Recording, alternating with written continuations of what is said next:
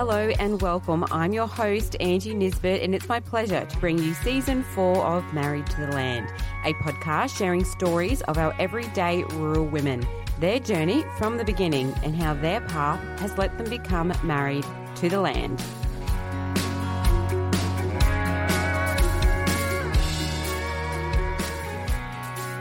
We are heading west in today's interview to a farming business located at Kulin, east of Perth.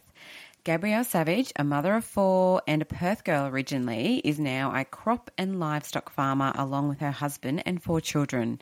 Sheep, silos, and sunsets are all to be appreciated. So let's get into knowing a little bit more about Gabrielle and her story.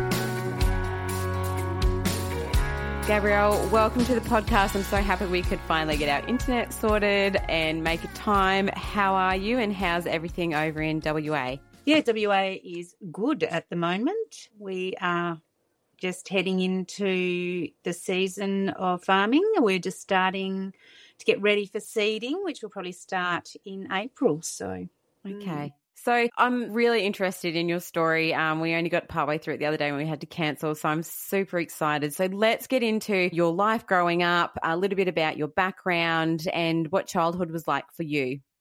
Okay. I grew up in Derby in the Kimberley of WA with my parents and my brother. We lived in town and I went to the local school in Derby and life was pretty good for us then. I used to ride my bike to school and ride my bike around town and I went away to boarding school in year eight and while I was away at school, mum and dad had another child. I had a sister born when I was in year 11. So the dynamics of our family life changed a little bit then. It wasn't long after she was born that mum and dad made the decision to probably move back to Perth. So as I was finishing school, they came back to Perth and I moved in with them from boarding school and yeah, we went from there. So I'd grown up the whole time in the Kimberleys and then came to Perth and moved on from there. I loved growing up in Derby and spent most of my childhood with doing all the things that my dad loved, which was obviously fishing and camping and crabbing and those things. So I look back and I think it was it was a pretty good lifestyle that I had. Yeah. And Gab, I don't know Derby very well, but what's predominantly like what's its major sort of occupation for a lot of people around that area? When we were there, Derby had the regional hospital. So the hospital was part of it, and main roads was another significant industry. My dad worked for main roads, so as a surveyor. So that's where he was. And mum, mum ran a video store kind of giving away my age. For people who don't know what video stores are, they were things that we had to physically put into a VCR player. yeah, so that is giving away my age. No, it's not. No, it's not. You should be so lucky because people don't know how lucky they have it. You mentioned hospitals just before, and it's actually what you went into. You are a registered nurse. So tell me a little bit about uni and finishing uni and sort of what happened for you in that younger years of your youth. Yes, yeah, so I guess at boarding school, when you finished, everyone sort of migrated into going to uni, and that's where I was sort of obviously heading to go as well. I was interested in the science side of things, and eventually I found myself in nursing after um, starting a science degree and moving sideways into nursing, which was a good career move for me. It was a good place to be and I enjoyed being a nurse. Uni was a great time for me. And then I got my Bachelor of Nursing and I got a grad program at Charlie's at Sir Charles Gairdner Hospital. And I spent 18 months working there. That was that was really interesting and I had a great time working there. But I guess I always wanted to travel. So after I'd finished my grad program, I headed overseas to the UK and Europe with the two girls that I was living with and we spent a fair bit of time over there. While I was in Scotland, I kind of realised that I wanted to come back and I needed a job. So in Scotland, at a payphone, ringing Narrogin Hospital, trying to arrange a job interview so I could come back to a job, which is what I did. And I left overseas at the start of uh, 98 and I came back to Narrogin Hospital to start working there. Yeah.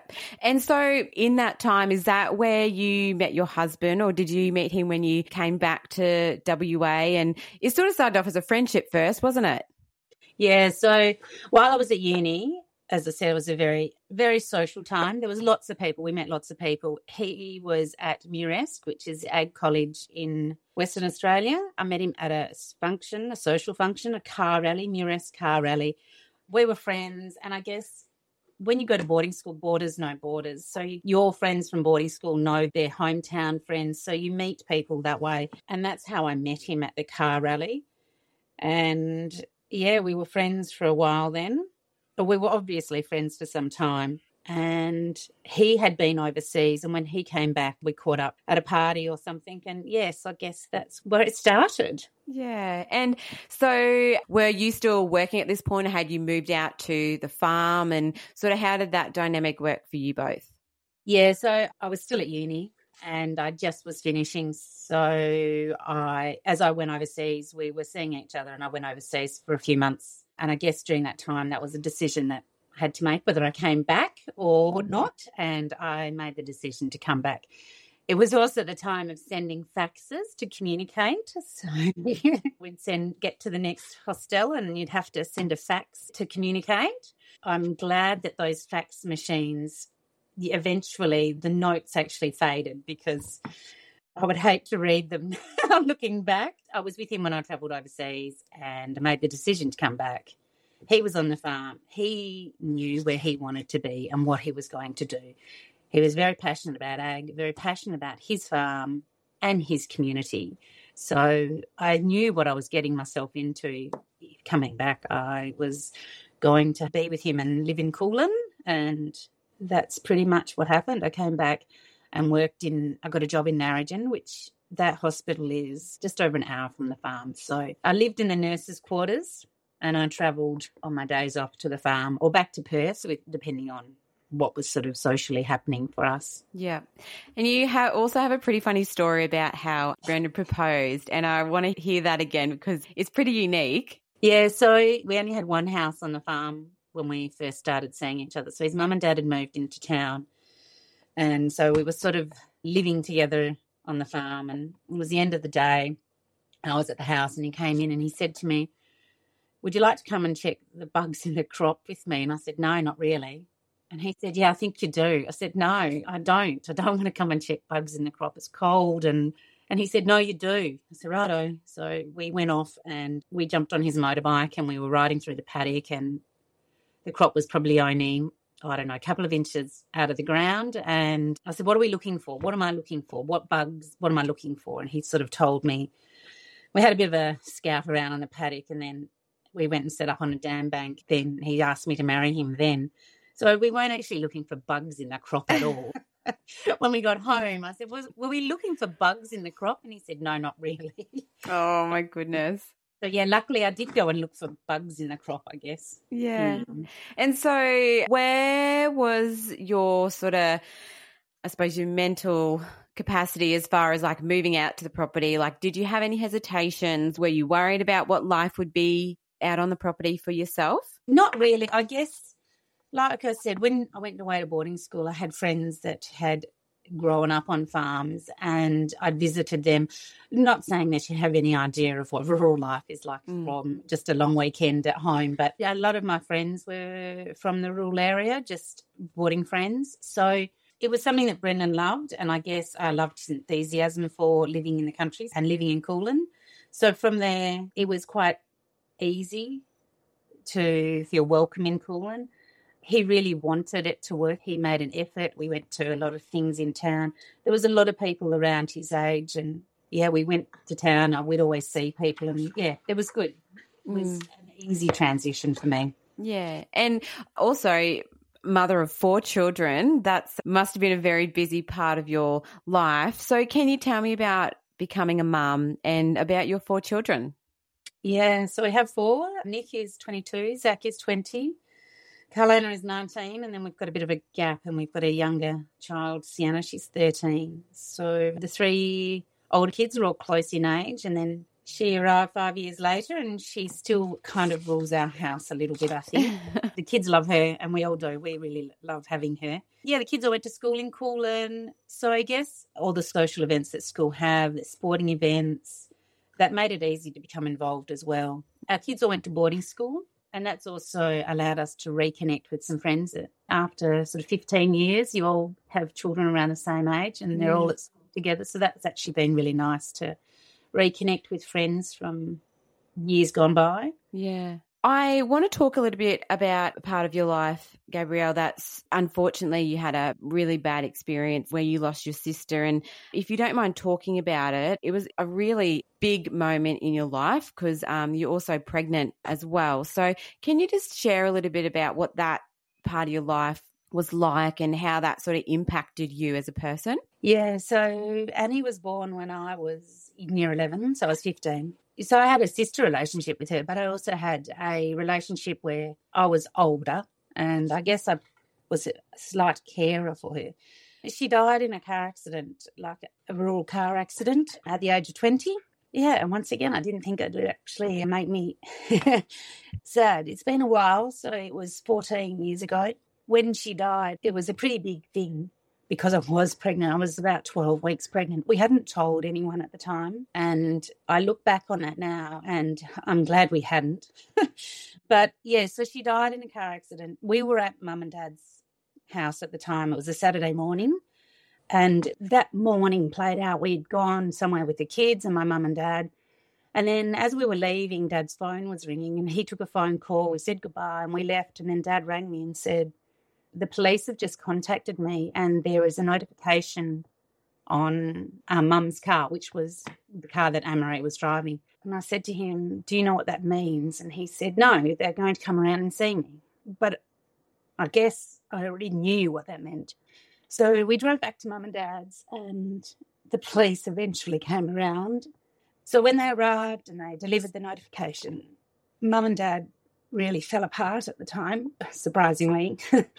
you, you think it happens to other people. You never think that it happens to you or your family, but it did. And we dealt with it and we have come to a place where we talk about her and I still think my mum and dad are affected by it quite a lot. But yeah, it was within a few weeks, obviously, we had to tell them that I was pregnant. And it was our joyous time, but it was a really hard time. So, yeah, mum and dad still talk about her and we refer to her quite often. But yeah, it was a long process watching mum and dad come back from that. Probably after she died for the next two years, I spent a lot of time in Perth just to see them, just to make sure that they were okay. It was easier for me. I think I had the kids at home. Every day they had to get on a bus, so I could still get out of bed. I could still I swear to get them on the school bus, which some days was hard, some days were not as hard. But yeah, we did. I think growing a baby, being a mother myself, like it just sucks so much out of you. So I cannot imagine that physical and mental load that you would have had to have dealt with with that, Gabrielle. And I'm, and I'm so sorry that that happened to you. But, you know, so lovely that you guys can talk about her. And, you know, I can still see a smile on your face when you do. So it's so beautiful, really beautiful. I want to turn back to the farm because it's where you've really spent your life and really created a home for your family and yourself. And I want to know what you guys are producing on the farm and, you know, how involved you are with the day to day runnings of it. I suppose, you know, being a mum, when you're, when you're in the thick of it, you can't really be everywhere, but, you know, what's your favorite part of, of being on the place and being in the ag industry? Yes. So we are a mixed cropping and livestock production farm.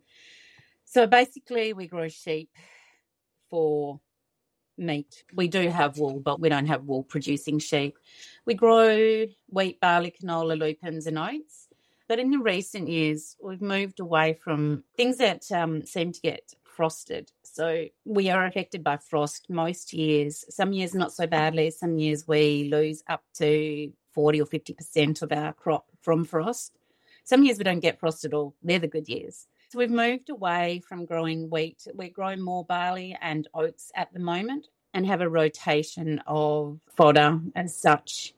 So we grow things like pasture crops to help our crops as well. And sheep are basically, we run crossbreds for lamb, as I said, and we're trying desperately to infiltrate shedders, which shed sheep into our flock so that shearing's not such a big issue for us. Shearers are hard to come by at times, so Yeah, and I think they're getting fewer and fewer, aren't they? Like those teams of the shearers are just sort of dissolving, which is really sad because they were so vibrant in everyone's area for that shearing, especially when a lot of the properties were just sheep. Definitely. It is harder to come by shearing teams every year. So yeah, now we we are looking at the next stage in shed sheep, I guess, the new technology. Yeah, yes. And so are the kids interested in coming back to the property? You know, have you encouraged that? Where's their moral compass mm. pointing them?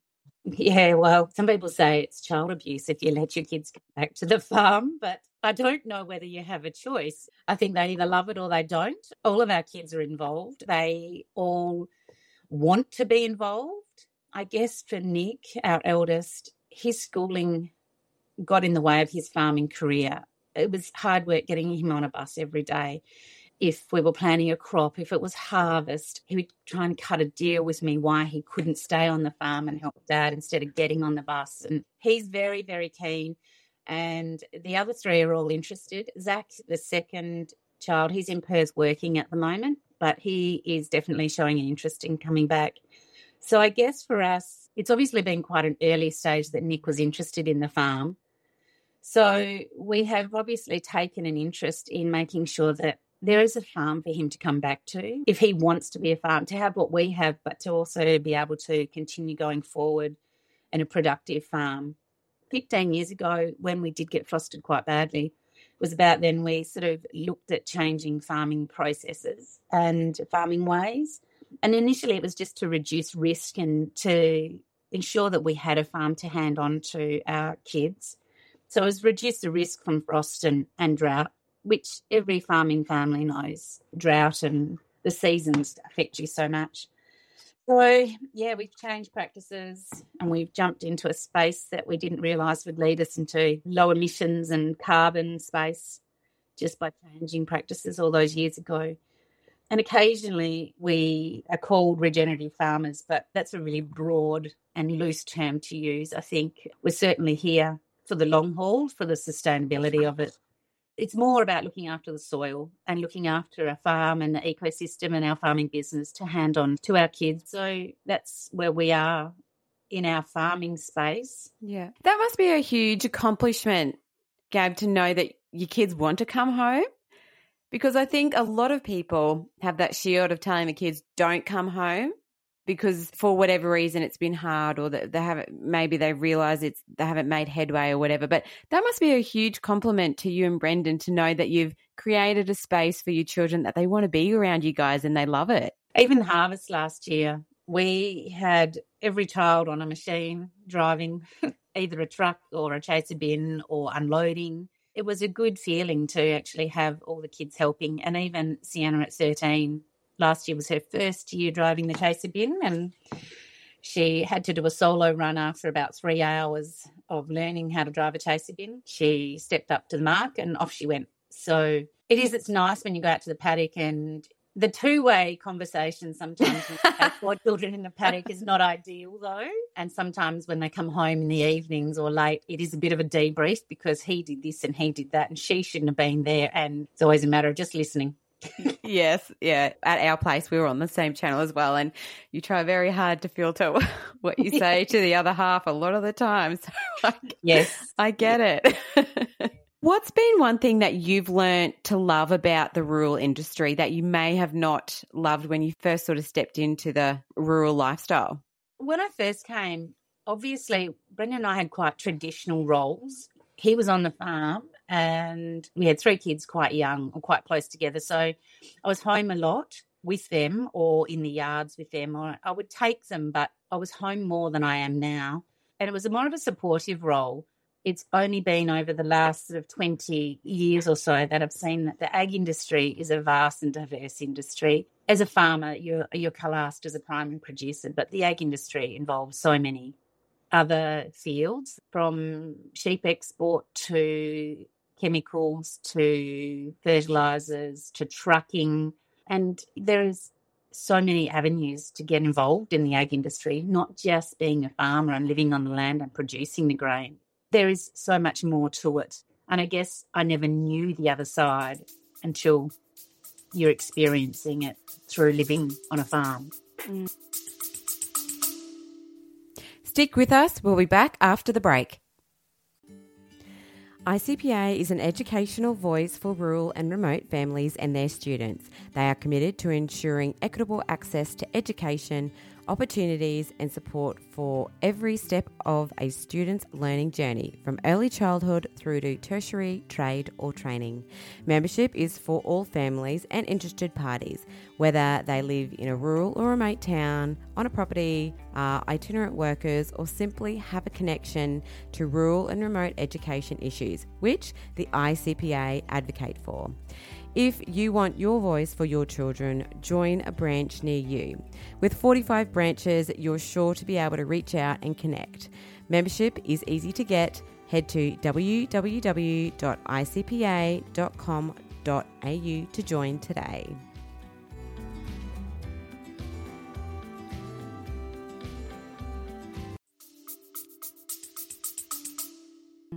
Yeah, absolutely. And tell me a little bit more about your community. You spoke briefly about it at the beginning that you know the community is very vibrant and was very welcoming but what do you love about it? And is there a favorite event during the year that you really like to pencil in?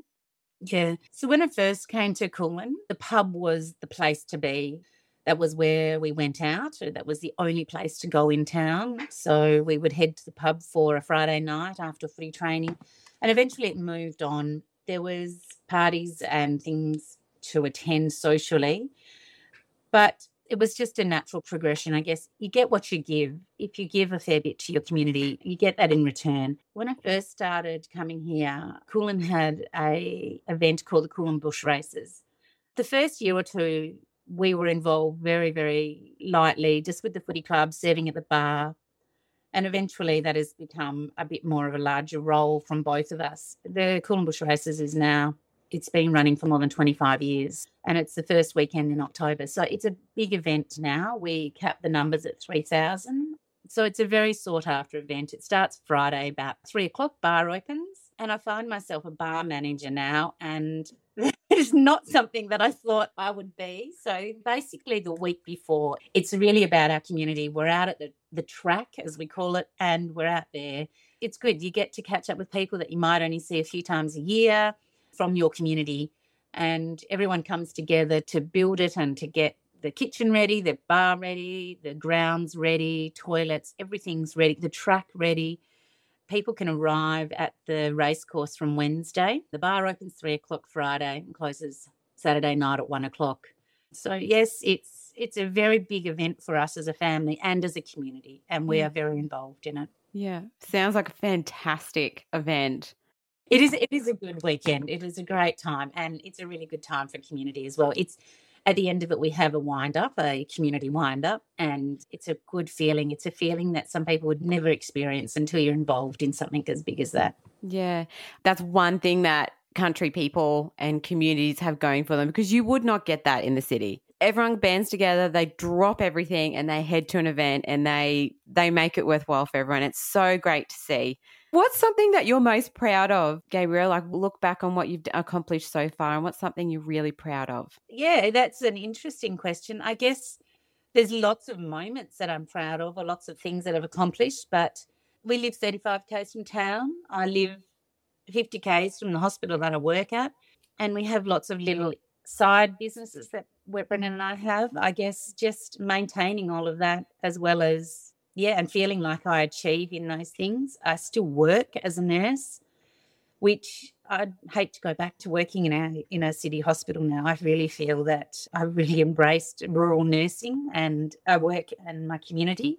So I wouldn't really want to go back to working in a city hospital. I don't know, just maintaining a farming business and my own career and raising four kids. It's just a process. And I guess one day at a time. Mm. And one day leads into a week and it just keeps going. So yeah. I guess also supporting Brendan in that decision to change his farming practices. And that's a really hard thing to do as a farmer to think outside the box and decide to do something different. It's an industry that is certainly ingrained and hard to change, especially when it's a family farm that's handed down from generations. And we've always done it this way. That's why we do it, or those sorts of things. But yeah, our grain actually is certified sustainable, which that's been a long process in itself. So, certified sustainable is an ISCC sustainability certification. And yeah, so now we produce barley that is certified sustainable. So, looking forward into that carbon space, low emissions grain. That's what it entails. And yeah. it's a long process. And it's a process where some of your peers don't, they're not supportive. I, I, wouldn't say they don't believe in it, they just don't understand the need to be in that space. Mm. So, yeah, I guess that's where we've gone. And that's where Tolga Farm is heading. And yeah. we will continue to go down that path. Yeah. And I love that you guys have done that. And that's my next question, you know, for the future, where where would you guys like to be in 10 years time? But I really want to acknowledge you guys for changing your practices. You know, I think the talk about carbon and, the environmental pressure, I suppose farmers feel like they should be doing or shouldn't be doing is really big. So that's a huge um, accomplishment, and you guys should be really proud of that. It's yeah, really impressive, and that's one thing I loved about your Instagram page too. You put it all out there for people to see, and I think we need to see it. But yeah, looking into the future, have you got future plans? Do you have some goals set, you know, 10, 15 year plan set aside for um Tolga? We do. Obviously, we will constantly be looking at farm succession and where, where we're heading with that. That also means our own children and who wants to come home and who wants to run it. Our kids are all on the same page. I guess they've grown up with knowing that change in practice. Mm. I feel a little bit sorry for Nick at times when he is trying to explain that process to his farming friends the same age as him. It's a little bit harder when you get older. You're you don't seem to be as concerned about what other people think as you are maybe when you were younger. But yeah, no, we do have some plans. We have a project that is coming up. Hopefully, will be at the end of this year. It will come off. And that just involves our certified sustainable barley. Yeah, we've we're involved in DPIRD, Department of Primary Resources, are doing a case study on Tolga Farm, and they want to use the results from this to put into mainstream practice changes. So that's opening our books to them. That's opening our fertilizer history, our chemical history, our sheep production. So it's a fairly involved process, and it means that they come and see us every couple of months and yeah, so that case study hopefully will be out sometime uh, towards the end of this year. It is definitely a long process, so that will be good. Well, you're definitely not slowing down, that's for sure. no, I guess not. I guess not. I don't think you think about it when you start on that path. You just keep going, and the next thing happens, and you just keep going. Yeah. And can you share the best advice you've ever received? Especially living on the land, or even advice that you would like to give someone who might be tuning into the episode and a bit hesitant about something? Yeah, I guess. I have received a lot of advice over the years, but raising children, I can remember thinking sometimes it was really hard. And there's a lady in town who said, just remember it's just a phase. And I thought, at the time, it didn't really make sense. But in hindsight, yes, it does. And I guess having older children now, I don't want to make any comment about anyone's child anymore until your child is over that age. It'll come back to bite you. and farm wise, or, or coming into a community, I guess just being adaptable and just getting involved. It's hard to become involved in some communities, but I was mm. very lucky. Kulin was very welcoming. Mm. And my last question, Gabrielle, before I asked you about Instagram, which is where I discovered you, is What's something you hope changes for the rural industry in Western Australia? Oh, so WA is probably it's a lot smaller than other communities over east. Even in the Kimberleys, it's a very small rural community up there. Everybody knows everybody. The stations all know each other and who's on and who's been where. But definitely, it's a hard process. WA's communities are smaller and they are getting smaller. And that's really hard for younger people that want to come back to the farm if they've got no friends or if they've got limited peers. So, yeah, as farms get bigger, there is less families here. So, I guess, yeah, I guess having communities that have industries that can keep people in them instead of that are involved in the ag industry and not necessarily farming ways. Yeah, bring more people back to the land, I say. It's fantastic life, and we're so lucky, so, so lucky. My last one is Instagram's where I found you guys, and I love what you guys are doing. Everyone needs to go out and check it out. But where can we find you, and what are some accounts that you like to follow? Yeah, so it's Tolga Farm. We're on Facebook as well. So over the years, we've also employed backpackers. So that's one of the reasons why I started it. I'd get a lot of backpackers contacting us at Christmas time and during the year saying, What's happening on the farm? Send us some photos, show us what's going on. And it was one of those things that the kids and Brendan said, Mum, you should put your photos on Instagram. So it kind of evolved. I didn't really have a plan of attack when it first started, but after putting up a few posts and going from there, it involves basically saying what we do and where we are and who we are and a few photos of the landscape, which I just love. And I love taking photos of them. Yeah. A few accounts that I like following from jewelers, from great jewelry to the Royals to obviously all the station stuff. And I think that's just from growing up across the road from the rodeo in Derby. And I follow a lot of farming stuff, obviously, just to keep in the know some restoring furniture things. It was a really, really vast range of. I also follow some American people, especially in Montana, with their ranches. I love the ranching. I just love to see what they do differently. But when you look at their pages and their, their feed and things, I think worldwide ag is very similar. There's you either love it and you share it. So yeah. Yeah. And I'll make sure that we pop the Tolga Instagram account in the show notes for people to follow. I just want to say thank you so much, Gabrielle. I'm just so mm-hmm. thrilled that we got to chat, and I'm so grateful for you sharing your story. Really excited for what you guys have ahead. It's a huge accomplishment, and I'm just so thrilled that you could join me today. And all the best for the future and whatever you guys have around the corner. Oh, thanks, Angie. I enjoy your podcast. I listen to that. I have many hours in the car traveling to and from Perth and to work. So thank you. Keep up your good work. Thanks for tuning in to this week's episode of the podcast. If you're looking to advertise or partner with Married to the Land, then I suggest you send me an email or head to the website marriedtotheland.com.au. I would love it if you could leave a review, like, or share this podcast amongst friends or family. It only takes a few moments and it makes podcasts like this more discoverable for other people.